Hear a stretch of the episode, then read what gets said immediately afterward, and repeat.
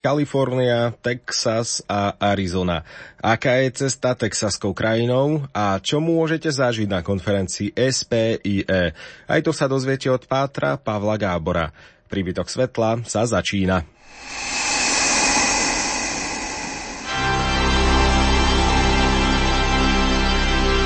Príbytok svetla. Á, takže vy pôsobíte v Arizone. To je vedľa Texasu však. Takéto a podobné poznámky počúvam často. Keďže Arizona s Texasom ozaj nesusedí, bude najskôr dôvodom týchto otázok nie zemepis, ale známa táboráková pieseň, ktorej referén začína nákazlivým veršom Ruty Šuty Arizona, Texas. To, že tá táboráková pieseň má trošku popletený zemepis, ešte umocňuje úvodný verš piesne Šinu si to starým kolorádem. Môžete si ľahko overiť na mape, že štáty Arizona, Colorado a Texas nemajú spoločnú hranicu. I keď v prípade Arizony a Koloráda nastáva dosť vzácný a zvláštny prípad, že totiž majú spoločný jeden hraničný bod. Totiž bod, v ktorom sa zbiehajú štyri štáty, Arizona, Utah, Colorado a Nové Mexiko. Arizona a Colorado v tomto štvorlístku zaujímajú protiľahlé kvadranty. Pokiaľ ide o Arizonu a Texas, historicky vzaté z americkej občianskej vojny existovalo teritorium v rámci Americkej konfederácie, ktoré zaujímalo súčasnú južnú Arizonu a južné Nové Mexiko. A toto teritorium ozaj susedilo s Texasom. Išlo však len o administratívne členenie uznávané behom občianskej vojny južanskými štátmi. Pokiaľ viem, nikdy predtým a určite nikdy potom Arizona s Texasom nesusedila že je z Arizony do Texasu dosť ďaleko, som si overil minulý týždeň hneď dvakrát. V meste Austin, ktorý je hlavným mestom Texasu, sa konal kongres o astronomickej a kozmickej technike. Zariadil som financovanie účasti pre seba a pre dvoch softverových inžinierov a keď sme tak rozmýšľali, ako sa na kongres dostať, konštatovali sme, že letecké spojenie z Tucsonu do Austinu je dosť zlé a tak sme sa rozhodli, že pôjdeme autom. Je to asi 1450 kilometrov, teda asi 13 hodín čistého času. To sa mi zdalo pomerne priateľné. Neuvedomil som si však, že k tým 13 hodinám treba pripočítať ešte zo 2 hodiny prestávok a 2 hodiny na zmenu časového pásma. Najprv jednu hodinu medzi Arizonou a Novým Mexikom a potom druhú hodinu medzi Novým Mexikom a Texasom. Takže suma sumárum, cesta tam nám trvala 17 hodín z 26 hodinového dňa. Zatiaľ čo cesta naspäť nám trvala 13 hodín z 22 hodinového dňa. Veru cestovanie medzi časovými pásmami spôsobuje mierne zmetky. Tieto údaje ako také ma od cesty neodrádzali, lebo som si vravel, že bude zaujímavé pozrieť sa na krajinu. Že som sa zmýlil, to najlepšie ilustruje nasledujúca poznámka jedného môjho kolegu. Už sme mali nejaký ten kilometrik za sebou, za pohraničným mestom El Paso, keď tento dobrák nevinne poznamenal, vieš čo, už ideme 5 hodín Texasom a ešte sme nevideli jediného živého človeka. Bola to ozaj svetá pravda. Videli sme totiž len čierne kravy. Predstavte si dosť zvlnenú krajinu, ktorou ťahali úplne rovnú diálnicu, ktorá síce občas išla hore a občas dolu, ale inak sa držala priamej línie. A okolo diálnice občas nejakú trávu a nejaké kríky a každých niekoľko kilometrov zo pár kráv. Takto som si veru kochanie sa krajinou nepredstavoval. Na vyvolanie dojmu by úplne stačilo 50 kilometrov takejto krajiny. 500 mi pripadalo trochu prehnané. Našťastie posledná hodina a pol pred Ostinom bola predsa len trošku zaujímavá. Cesta viedla pahorkatinou pomedzi farmami, respektíve domami. Kravy sa tam síce tiež vyskytovali, ale boli zasadené do rozhodne zaujímavejšieho kontextu než predtým. Občas tam totiž boli polia, sady a dokonca aj vinice. Centrom tejto kultúrnej krajiny je Fredericksburg, pôvodne zvaný Friedrichsburg. Osadníci tam prišli v druhej polovici 19. storočia z Bavorska – No a na architektúre je to tam dodnes trochu vidieť.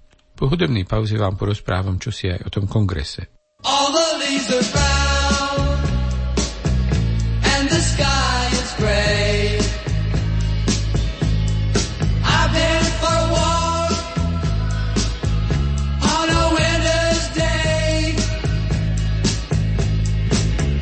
safe and warm.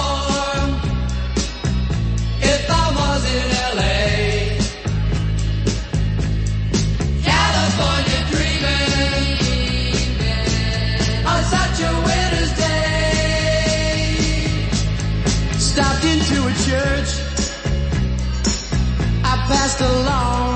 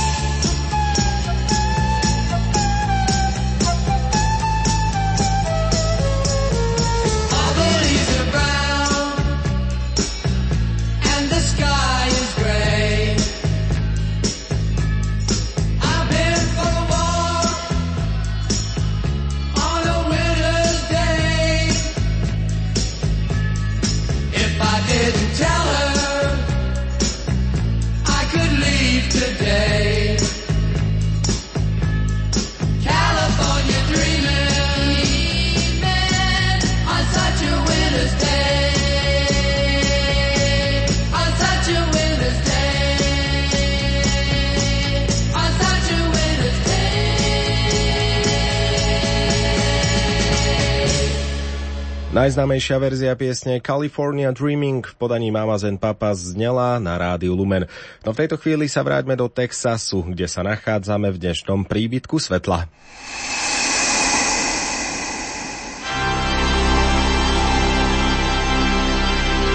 Príbytok svetla. Náročnú texaskú cestu monotónnou diálnicou už máme za sebou a v týchto chvíľach sa s Pátrom Pavlom Gáborom dostávame na spomínaný vedecký kongres spoločnosti SPIE. Existujú rôzne medzinárodné inštitúcie, ktoré vlastne nemajú názov, ale len skratku. Napríklad taký CERN. To je Európske laboratórium, kde sa robia pokusy so zrážkami elementárnych častíc, kde bol objavený napríklad Higgsov bozón, je známe podľa skratky CERN, teda skratky, ktorá vlastne už skratkou nie je, pôvodne ňou bola. Ale zameranie inštitúcie sa dosť zmenilo, takže pôvodný názov by bol vlastne dnes dosť zavádzajúci. Skratka bola ale už známa a zavedená a tak zostala, aj keď už vlastne nie je skratkou názvu inštitúcie. Podobne je to so skratkou SPIE. Spoločnosť SPIE združuje odborníkov na optiku a fotoniku a jej hlavnými aktivitami sú kongresy. Každoročne je ich zo 5 a sú dosť rôznorodé. Od medicínskej zobrazovacej techniky až po detektory svetla používané na bezpečnostné a vojenské aplikácie. Ja sa snažím každé dva roky ísť na kongres o astronomickej a kozmickej technike. Vždycky raz býva v Spojených štátoch, respektíve Kanade, no a potom o dva roky býva niekde v Európe alebo v Ázii. Nedopátral som sa, koľko prišlo do Ostinu účastníkov, ale príspevkov prednesených buď ústne alebo formou posteru bolo dokopy 2300. Na malom veľtrhu vystavovalo 117 spoločností, takže to bolo ako vždy veľmi šikovné miesto na nadvezovanie kontaktov a výmenu skúseností. Program dňa bol celých 6 dní veľmi podobný. Ráno z pravidla o 9. sa konali dve polhodinové prednášky určené pre všetkých účastníkov. Typickým príkladom bola prednáška Johna Mathera, nositeľa Nobelovej ceny, o kozmickom ďalekohľade Jamesa Webba.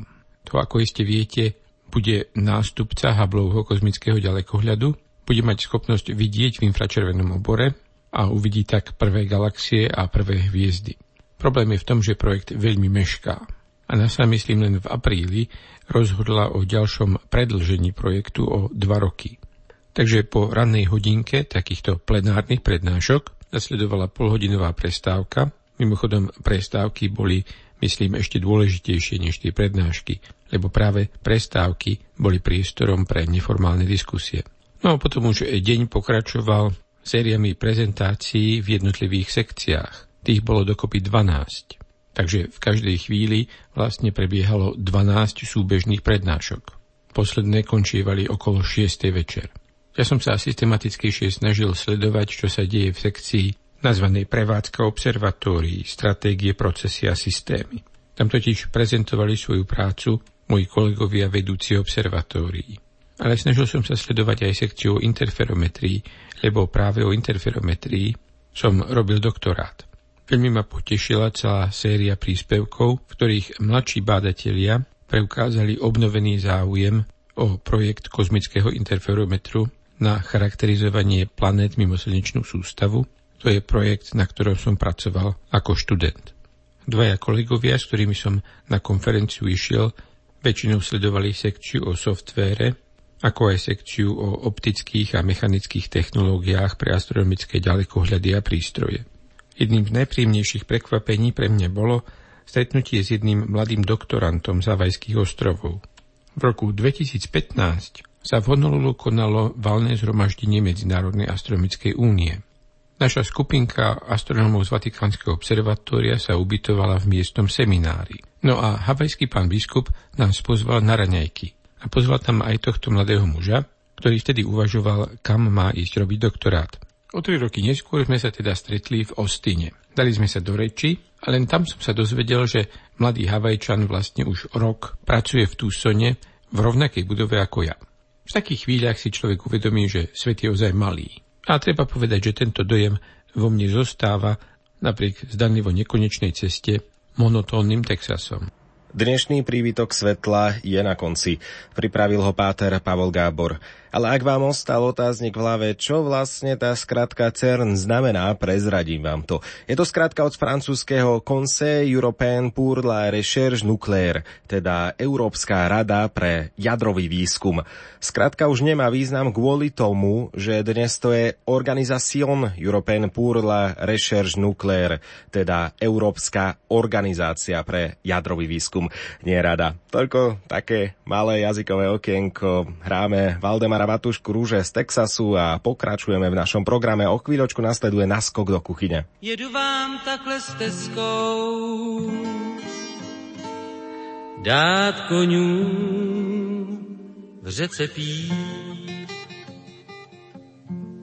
V tom potkám holku hezkou, až jsem vám z koně slí. Měla kytku žlutých květů, snad růží, co já vím. Znám plno hezkých ženských k světu, ale tahle hra je prý. Ať si kazí smysl pro krásu, buď s tou, anebo s tou.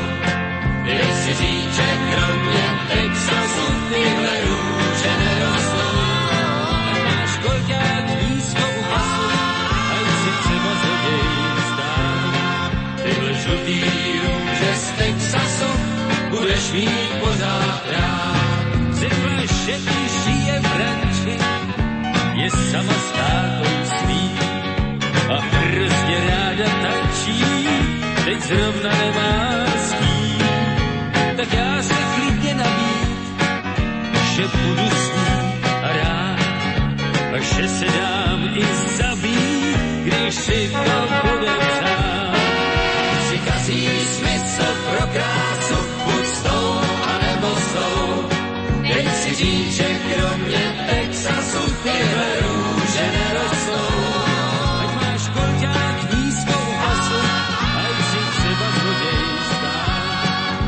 žlutý růže z Texasu budeš mít pořád rád.